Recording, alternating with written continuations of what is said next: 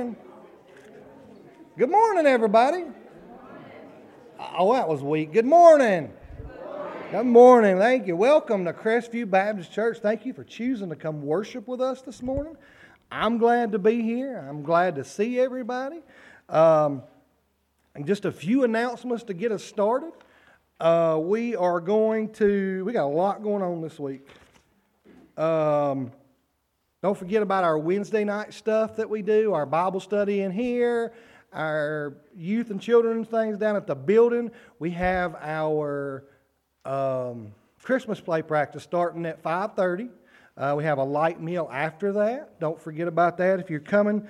Um, these are very important weeks leading up to the Christmas play. So any any week you miss, uh, I mean I understand, but it you know, it, it affects the whole group. So if you can be here, please do your best to be here for that.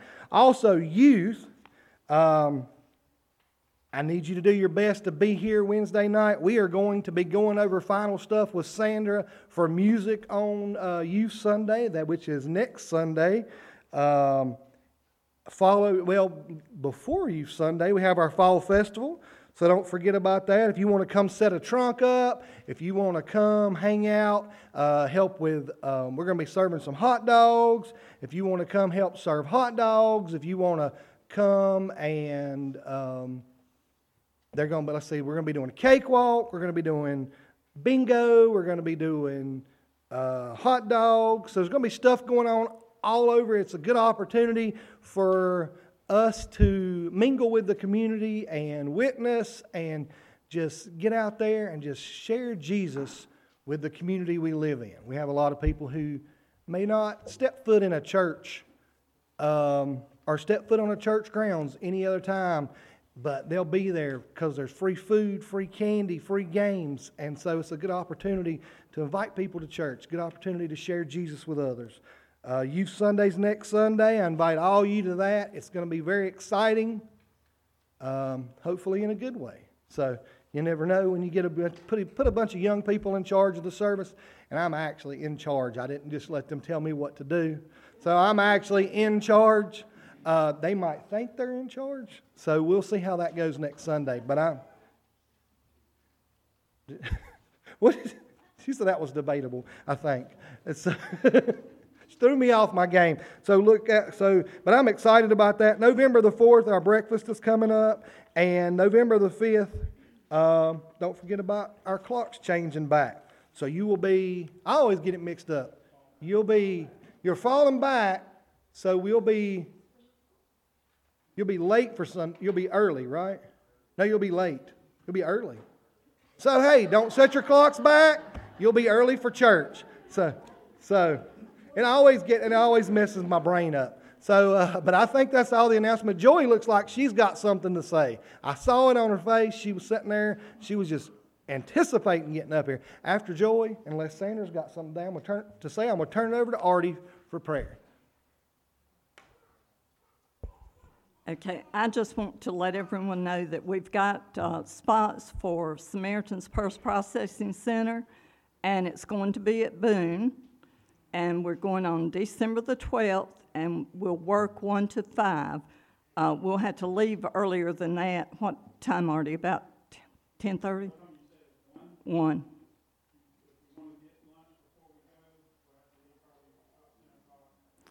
Okay, we'll plan on leaving about 10, uh, or if we need to update that, we will. But just be sure and put that on your calendar if you want to go work. Um, it's always a good experience, and we have lots of fun doing it, and plus, we get to eat somewhere. and also, our Lottie Moon supper and auction, we'll have a sign up, up for that probably next week. And uh, we've got uh, Sherry Hawkins, our newest member, who she and the WMU are going to fix the food ourselves, so it'll be delicious.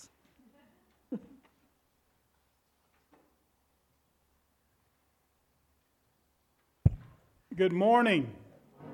It is great to see everybody here today, and thank you for being here. If you are visiting with us, please take an opportunity to fill out a visitor's card and place it in the offering plate when it comes back by later so that we just have a record of your attendance and, and just want to know if there's anything that we can do to help you, to pray for you, anything like that.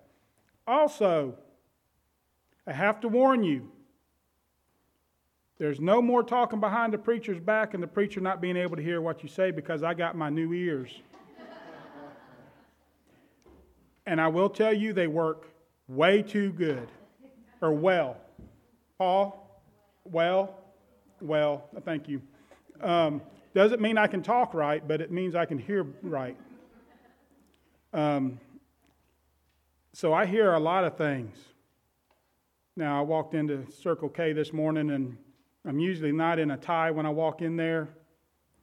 And I walk in, and the manager said something, and I said, I heard that, and she turned beet red.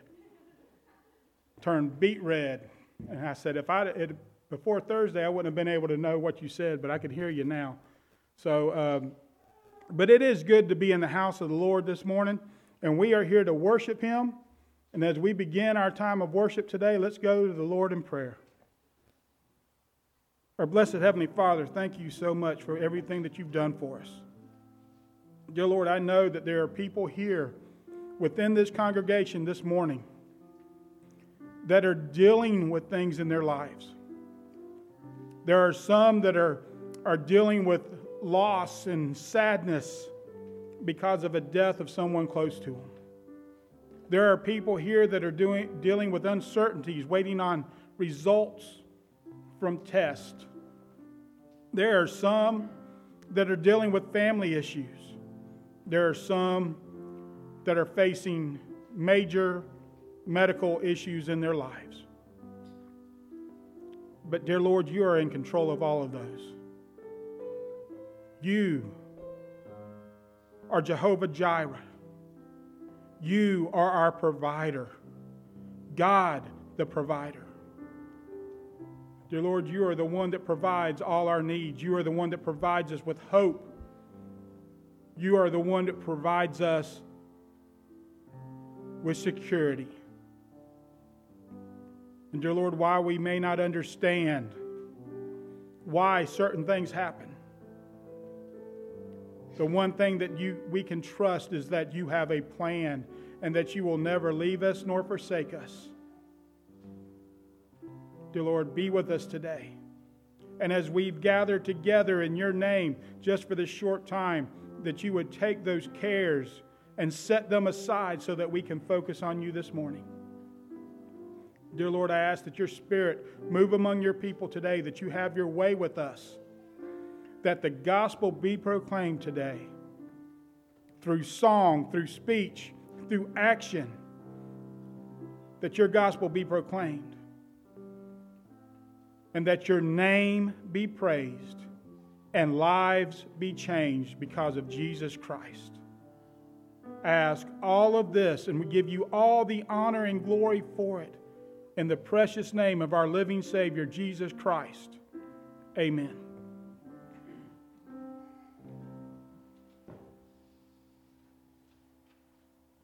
Would you stand as we sing our call to worship, page 206? Blessed be the name. 206.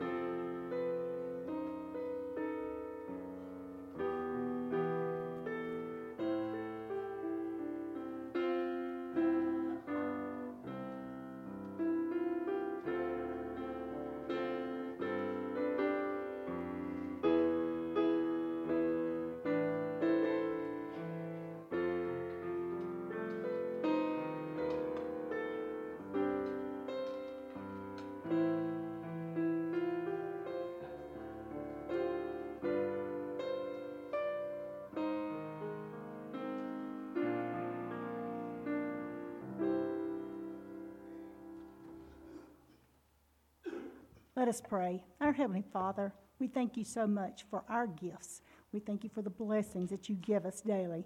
And now I ask that you will bless these gifts and these tithes and the giver. For it is your name that we pray. Amen. Would you stand again as we sing our hymn of praise, number 329 Grace Greater Than Our Sin? 329.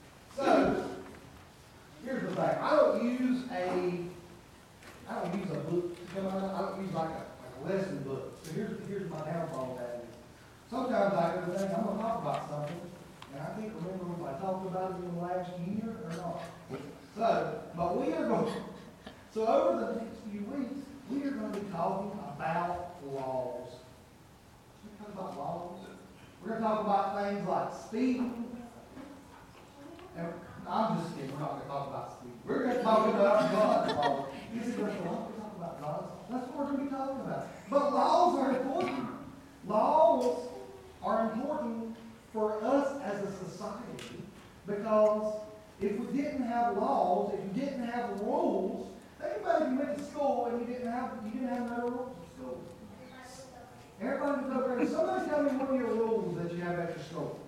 Thomas, I want to hear one of your rules at school. This is going to be interesting. All right, let's hear one of your rules at school, Thomas. You do, you do school, right? So you have rules. What, tell, tell me your rules.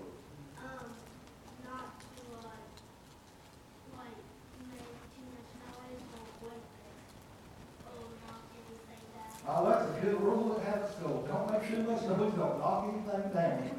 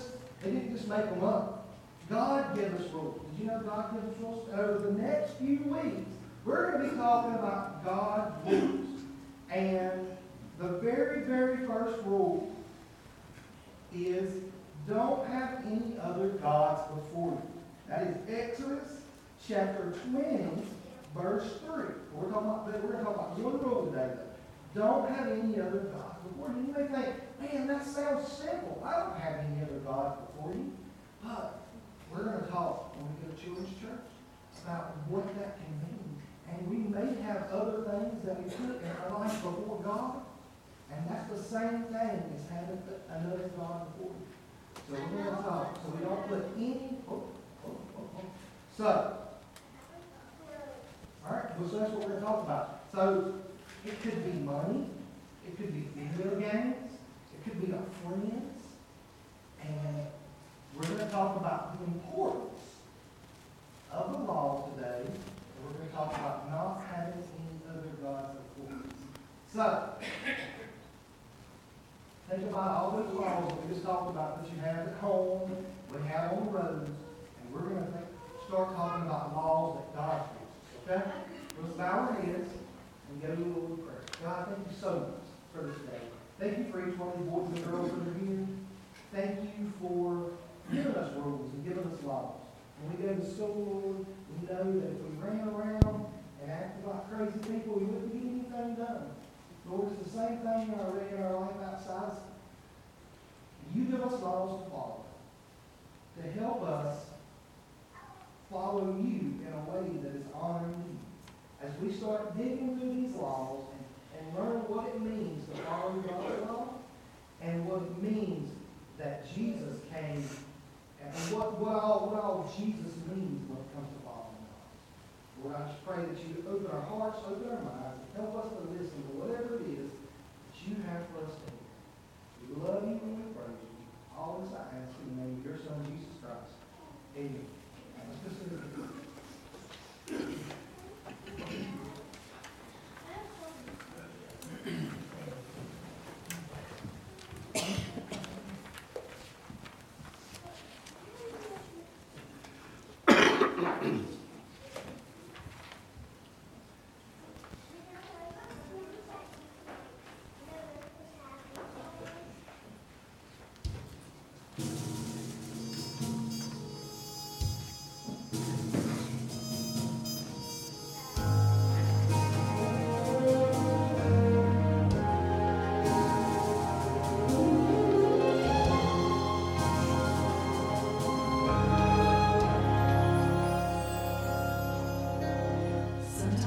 We get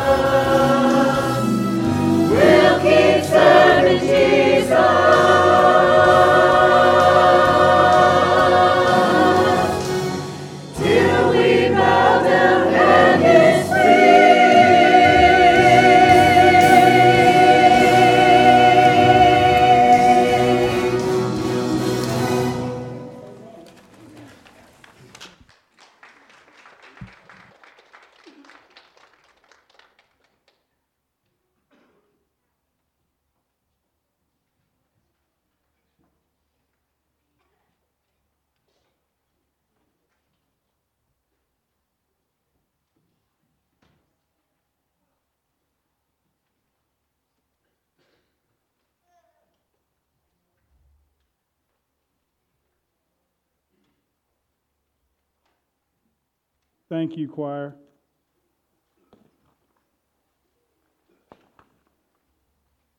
Well, today we are going to be looking at the last three statements of the Apostles' Creed. I tried to go through and see how I could break these up, but in actuality, I could not find a way.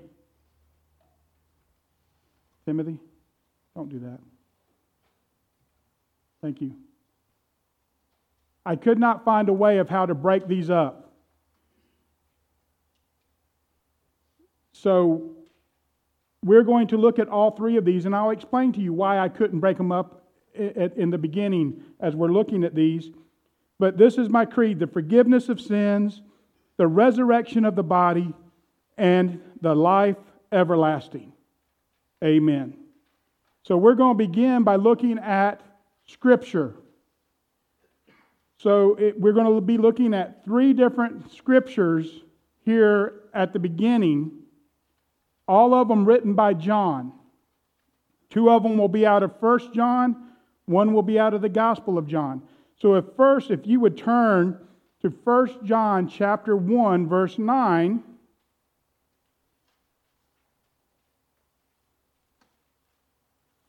1 John chapter 1 verse 9. And if you would stand as I read God's word, this is what John writes here. If we confess our sins, he is faithful and righteous to forgive our, our sins and to cleanse us from all unrighteousness. Then flip over to the Gospel of John, to John chapter 5, and we're going to look at two verses here, verses 28 and 29.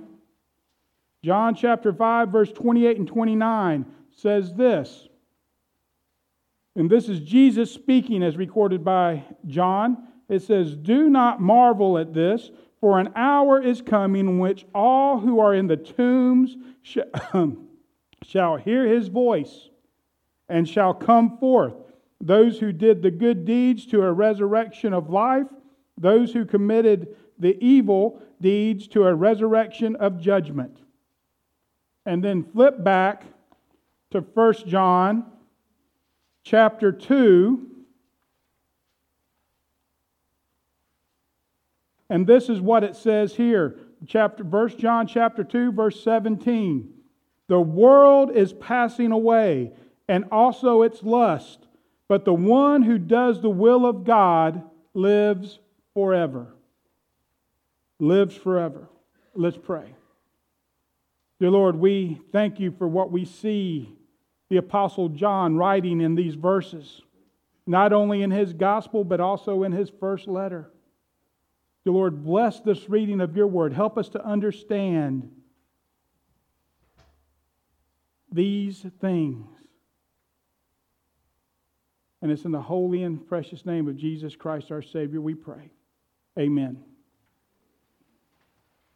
So, as always, we're going to start with the facts.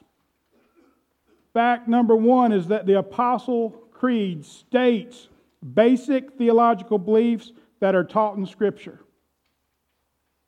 You see, the Apostles' Creed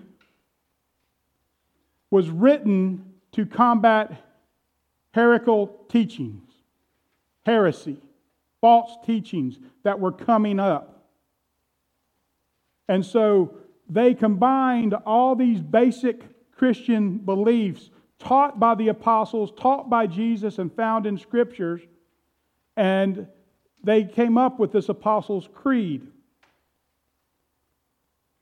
In this particular section, we have the forgiveness of sins, basic, very basic Christian belief, an actual bodily resurrection, and then finally, eternal life. The reason I could not separate these three and, and, and preach them one at a time is because these three together represent the gospel of Jesus Christ. You think about it. The gospel says that we will have forgiveness of sin through Jesus Christ, that we will be resurrected, that death is not the end, that we will be resurrected to be with Him, and that we will have eternal life with Him. That is the gospel of Jesus Christ. And the fact that all of these other basic Christian beliefs that are held within this creed that it culminates with the good news of the gospel. That was not by accident. But that is also why I could not separate these things because all of them are a component of the gospel of Jesus Christ. So let's look at this first point the forgiveness of sins. Go back to that first verse that we read, 1 John chapter 1 verse 9. If we confess our sins, he is faithful and righteous to forgive us our sins and to cleanse us from all unrighteousness. We have to understand a few things. The first is that this forgiveness is an attribute of God. God is a forgiving God. Psalms 103, verse 10 through 13 says this He has not dealt with us according to our sins, nor rewarded us according to our iniquities. For as high as the heavens are above the earth, so great is his loving kindness toward those who fear him. As far as the east is from the west, so far has he removed our transgressions from us. Just as a father has compassion on his children, so the Lord has compassion on those who fear him.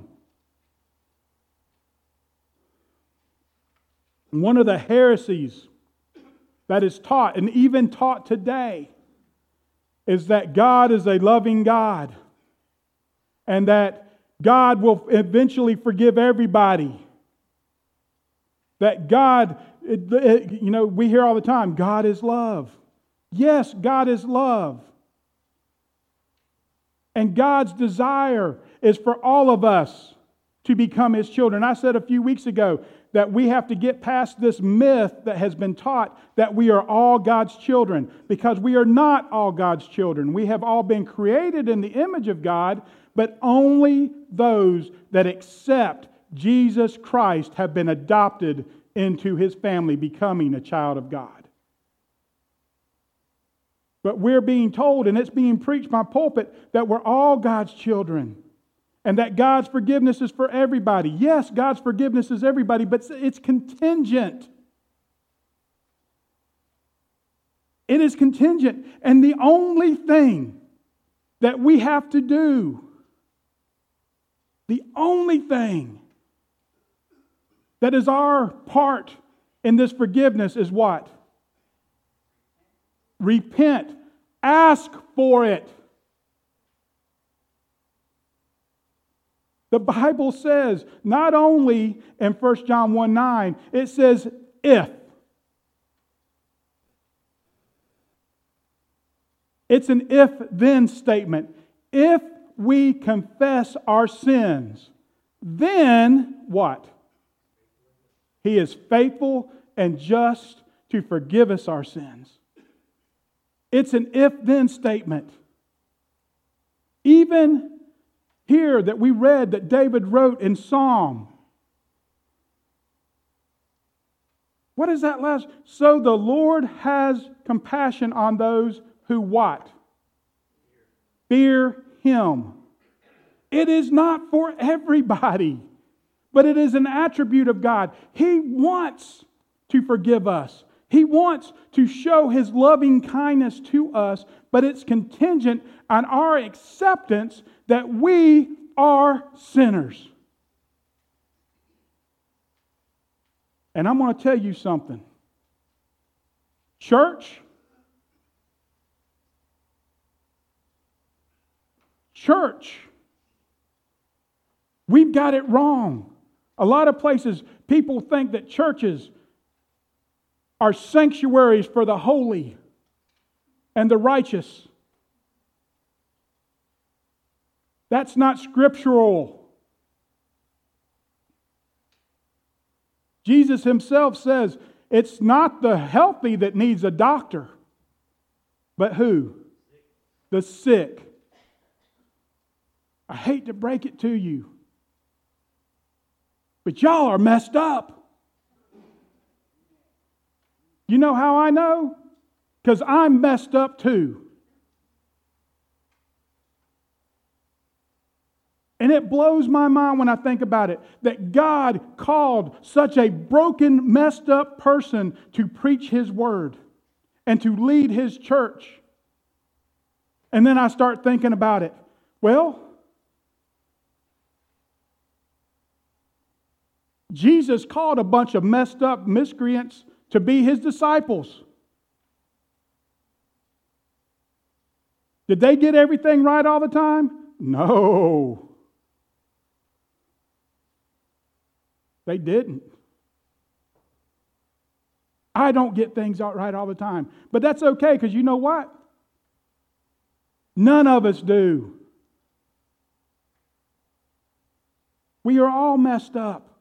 And we all are in need of God's loving kindness and His forgiveness. And thank the Lord above that part of who He is, His attribute, is forgiveness.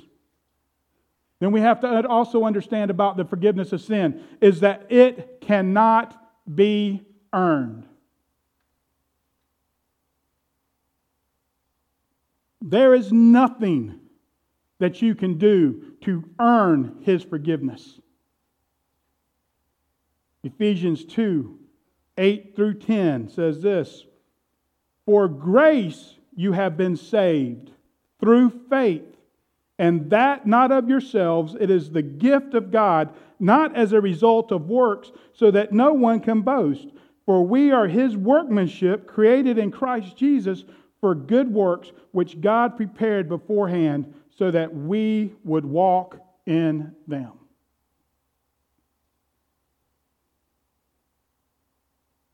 It doesn't matter how many times you come to church.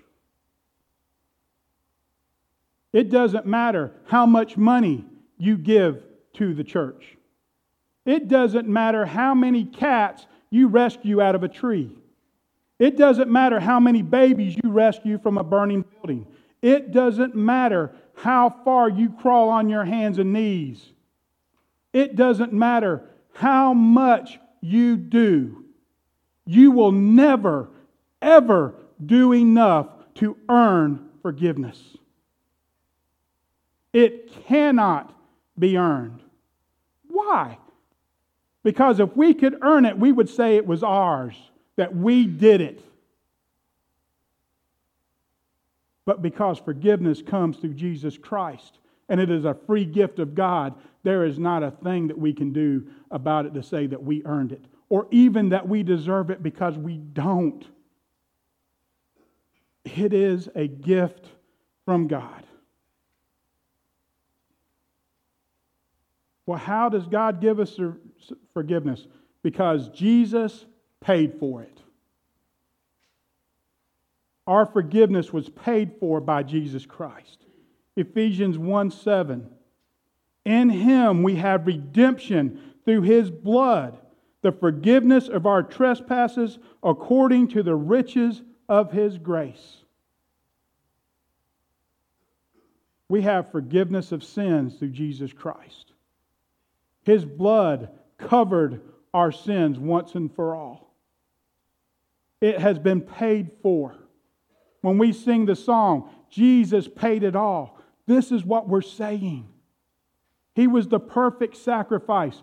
He was the one and for all end all offering for our sins.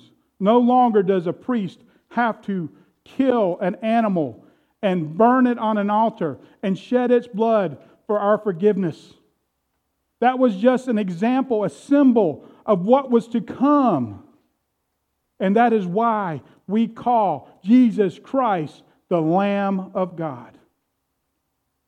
Because his body was broken and laid on the altar of the cross, and his blood was spilled as a atonement not only for our sins, but for everybody else's sins in the past and in the future, once and for all. Jesus paid for our forgiveness.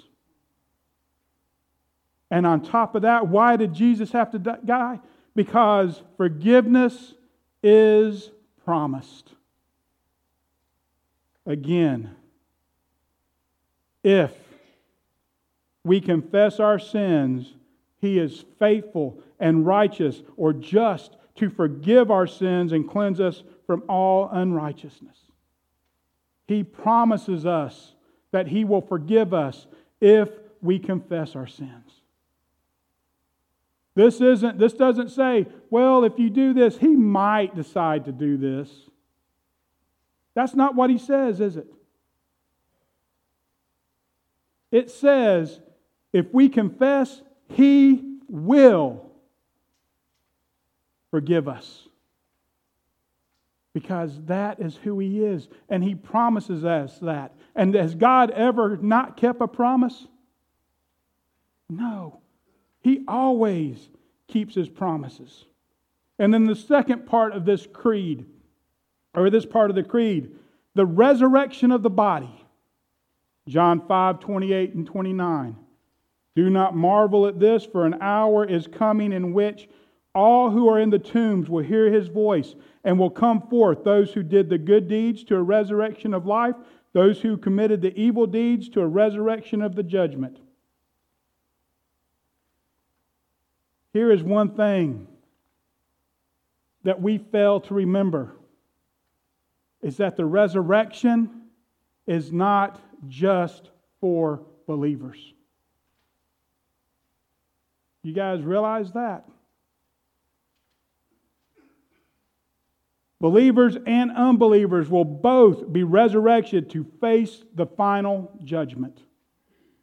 Let's jump back over to another book that John wrote Revelation. Revelation chapter 20, verse 11 and 15, or 11 through 15. Then I saw a great white throne, and him who sat upon it, from whose presence earth and heaven fled away, and no place was found for them. And I saw the dead, the great and the small, standing before the throne, and books were opened, and one, another book was opened, which is the book of life, and the dead were judged from the things which were written in the books, according to their deeds. And the sea gave up the dead which were in it, and, the de- and death and Hades gave up the dead which were in them, and they were judged, every one of them, according to their deeds. Then death and Hades were thrown into the lake of fire. This is the second death, the lake of, the lake of fire. And if anyone's name was not found written in the book of life, he was thrown into the lake of fire. Both believers and unbelievers will be resurrected, one for blessings and one for judgment. And this is a bodily resurrection. It is not just a resurrection of spirit, it is a bodily resurrection. The resurrection of Jesus is the pattern for all other resurrections. Philippians 3 20 through 21. For our citizenship is in heaven from which also we eagerly wait for a Savior, the Lord Jesus Christ, who will transform the body of our humble state into conformity with the body of His glory by the exertion of the power that He has even to subject all things to Himself. Jesus Christ is going to make our body like His. We know for a fact that Jesus Christ when he resurrected on the third day, he was in bodily form.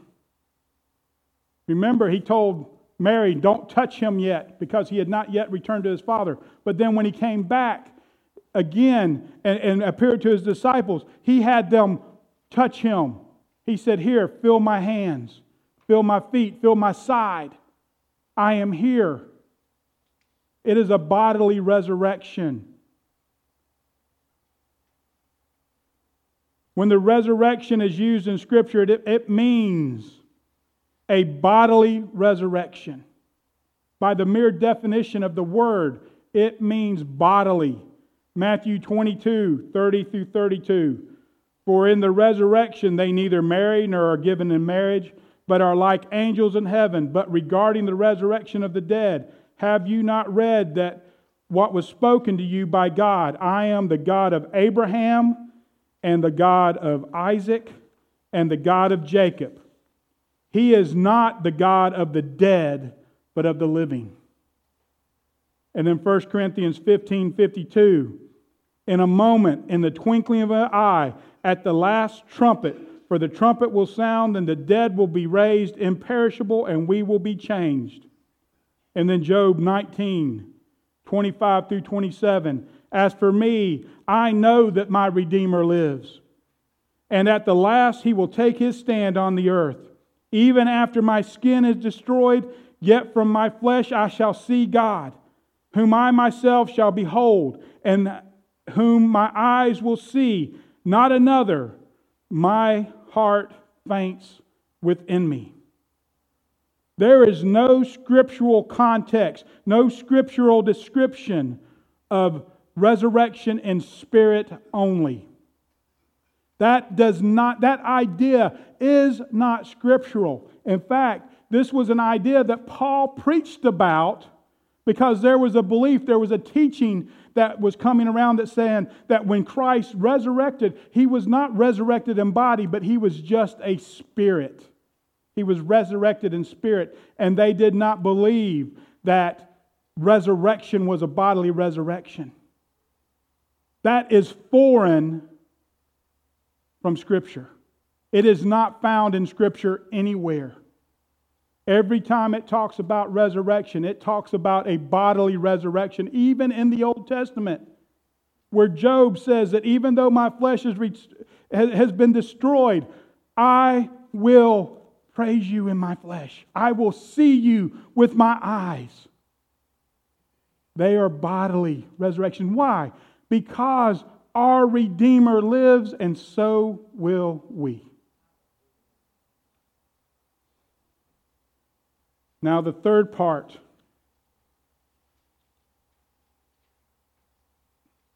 of this, and the life everlasting. Amen.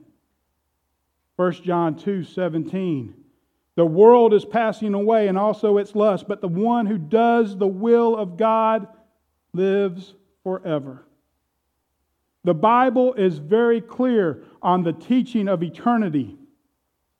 Everyone will have eternal life or eternal damnation, death, torment. Daniel 12, 2 says this Many of those who sleep in the dust of the ground will awake, these to everlasting life, but the others to disgrace and everlasting contempt. Old Testament, Daniel prophesying that everyone will raise from the dead. Some will raise to light, some will raise to eternal contempt or everlasting contempt. And then Matthew 25, 46. These will go away into eternal punishment, but the righteous into eternal life. Eternal life is the reward for believing in Jesus Christ as your Savior. 1 Thessalonians 4:17 Then we who are alive and remain will be caught up together with them in the clouds to meet the Lord in the air and so we shall always be with the Lord. Then John 3:16 The gospel in a nutshell. For God so loved the world that he gave his only begotten Son, that whosoever believes in him should not perish, but have eternal life. And then Romans 6:23 for the wages of sin is death, but the free gift of God is eternal life in Jesus Christ our Lord. So when we accept him, when we obey him, when we confess our sins, that we are giving eternal life, a blessing. We are going to live a life eternally with Jesus because of Jesus. But eternal death and torment is the punishment for rejecting Jesus Christ as our Savior. John 3 17 through 18. Just after John 3:16, John continues to quote Jesus and writes this For God did not send the Son into the world to judge the world but that the world might be saved through him. He who believes in him is not judged, but he who does not believe has been judged already, because he has not believed in the name of the only begotten Son of God. And then Matthew, Matthew 25 41. Then he will also say to those on his left, Depart from me, accursed ones, into the eternal fire which has been prepared for the devil and his angels. And then Revelation 10 again, or 20 again, verses 10, 14, and 15. And the devil who deceived them was thrown into the lake of fire and brimstone, where the beast and the false prophet are also, and they will be turned, tormented day and night forever and ever. Then death and Hades were thrown into the lake of fire. This is the second death, the lake of fire, and if anyone's name was not found written in the book of life, he was thrown into the lake of fire.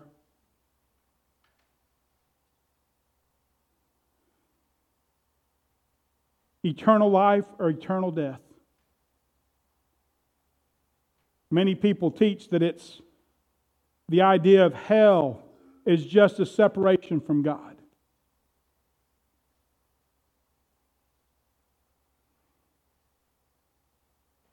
For a Christian, yes, I can see that. Because if you're a Christian and you separate yourself from God, from Jesus Christ, you're miserable. You cannot be happy because you know what it's like to be in the presence of God and to walk with Him. And when you remove yourself from Him and you walk away, you can't stay there because you're miserable and you want to be back where He is. But the Bible doesn't teach that hell and, and, and punishment and eternal death is, is just a separation from God. It literally teaches that it is a physical punishment, it is eternal torment where the worm never dies, where there is wailing and gnashing of teeth for all eternity for rejecting Jesus Christ as Savior. This last part of the creed is the gospel of Jesus Christ.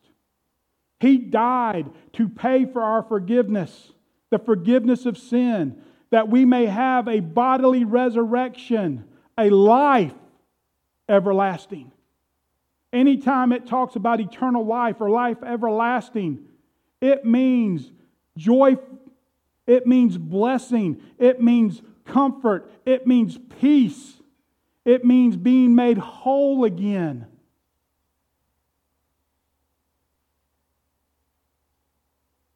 And so, this life everlasting is a result of the forgiveness of our sins. The, the result of being bodily resurrected with Christ. I love the fact that the Bible says that when He does return, what does it say? Who's going to go first? The dead in Christ will rise first, and then the rest will be caught up with them in the air. This is not just a spiritual thing, but when the time comes, it's going to be a sign to everybody here on earth that Jesus Christ has returned and he is exactly who he said he was because they're going to be standing there and their wife's going to be gone, their neighbor's going to be gone, their husband's going to be gone, and they're going to see them being caught up in the air. It's going to be a visible bodily resurrection. And they're going to see the graves open up and the dead in Christ rise to meet him in the air. Life everlasting is to be with our Savior forever and ever and ever. Psalm 23 6. Surely goodness and loving kindness will follow me all the days of my life, and I will dwell where? In the house of the Lord forever. And then John 14, 1 through 3. Do not let your heart be troubled. Believe in God, believe also in me. In my Father's house are many dwelling places. If it were not so, I would have told you. For I go to prepare a place for you. If I go and prepare a place for you, I will come again and receive you to myself, that where I am, there you may be also. Oh, what a promise even though this Apostles' Creed was written and recited to combat heresy, false teachings that were rising up, and to help Christians understand the basics of Christian belief, it ends with probably the greatest, and not probably, definitely, the greatest thing. It ends with the promise of eternal life. And I love the fact that it ends with the word amen. Amen is not just a word that we say when we end a prayer. It is not something somebody shouts at the end or when the preacher says something good. I have been told that it means sick 'em, like you would to a dog. That's not what it means. What that word means is so be it. Simple, so be it. It is a word of agreement. It is a word of factual understanding that what was said was unmitigated truth. And so the last word of the Apostles' Creed is Amen. Everything preceding that, from I believe in God the Father to I believe in life everlasting, everything was truth. And all of it, we have spent the last several weeks a couple of months going through this step by step through this creed. All of it has its foundation in Scripture and teachings of the apostles and teachings of Christ, and also foundations in the Old Testament. It is the basic beliefs that we hold when we say we accept Jesus Christ as our Savior. We may not understand it. But that is part of growing in Christ. But this is what we say when we say we believe in Jesus Christ as our Savior. So, ending with the gospel is a very fitting way to end this creed. And I challenge you everyone in here is, has eternal life or has, has eternity. God is calling you through Jesus Christ to have eternal life with Him. But it's contingent on your belief in Him, confessing the fact that you are a sinner. The ABCs of, of, of salvation is admit that you are a sinner. And then you have to believe that Jesus Christ died on the cross to pay for your sins, to buy your forgiveness. And then you have to confess Him before men. This is your opportunity. If you've not done that, this is your opportunity right now to come meet Jesus Christ face to face and have Him change your life in a very dynamic way. If God is telling you that you need to become part of this congregation, part of this family of imperfect people serving a perfect God, this is your opportunity. Whatever it is that God is calling you to do right now, don't leave this place. You're not guaranteed another second. You're not guaranteed another minute. You're not guaranteed anything. Don't leave this place without doing business with God today. Whatever it is that He's calling you to do, this is your invitation to deal with God. As we sing this song, would you stand as we sing our hymn of invitation 134 Jesus paid it all. I hear the Savior say.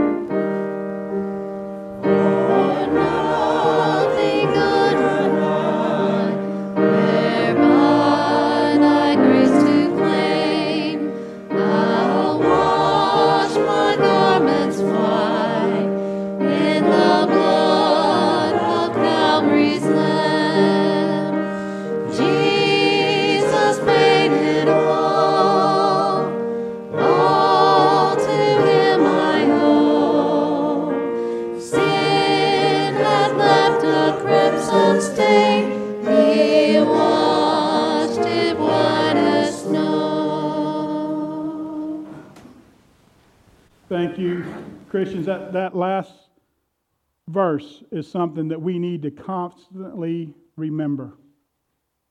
Sometimes we forget it as Christians. Nothing good have I except by grace. We need to remember that as we go into this world, into our lives, that we do not save ourselves. And we ought not think too highly of ourselves, but because it's by the grace of God that we have salvation. It's by the grace of God that we are not lying in a gutter.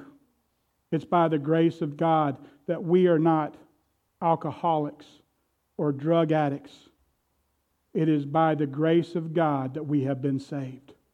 And we need to remember that as we go out and be His witnesses in a lost and dying world.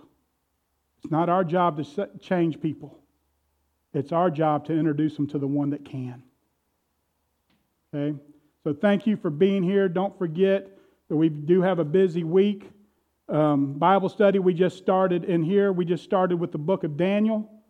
Um, and we're going to be going through that here in the sanctuary on Wednesday nights at 6:30. Youth and children 5:30 play practice, and then Bible study after that.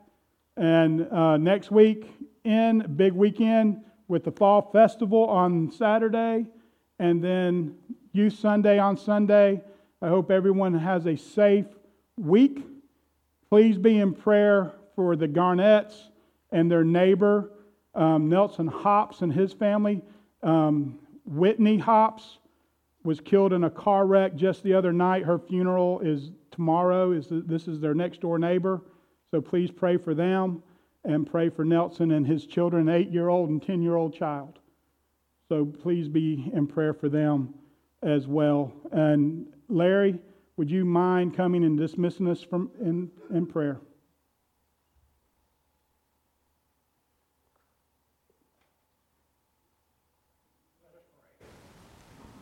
Father God, we come to you again humbly, humbly asking forgiveness for our shortcomings and our sins.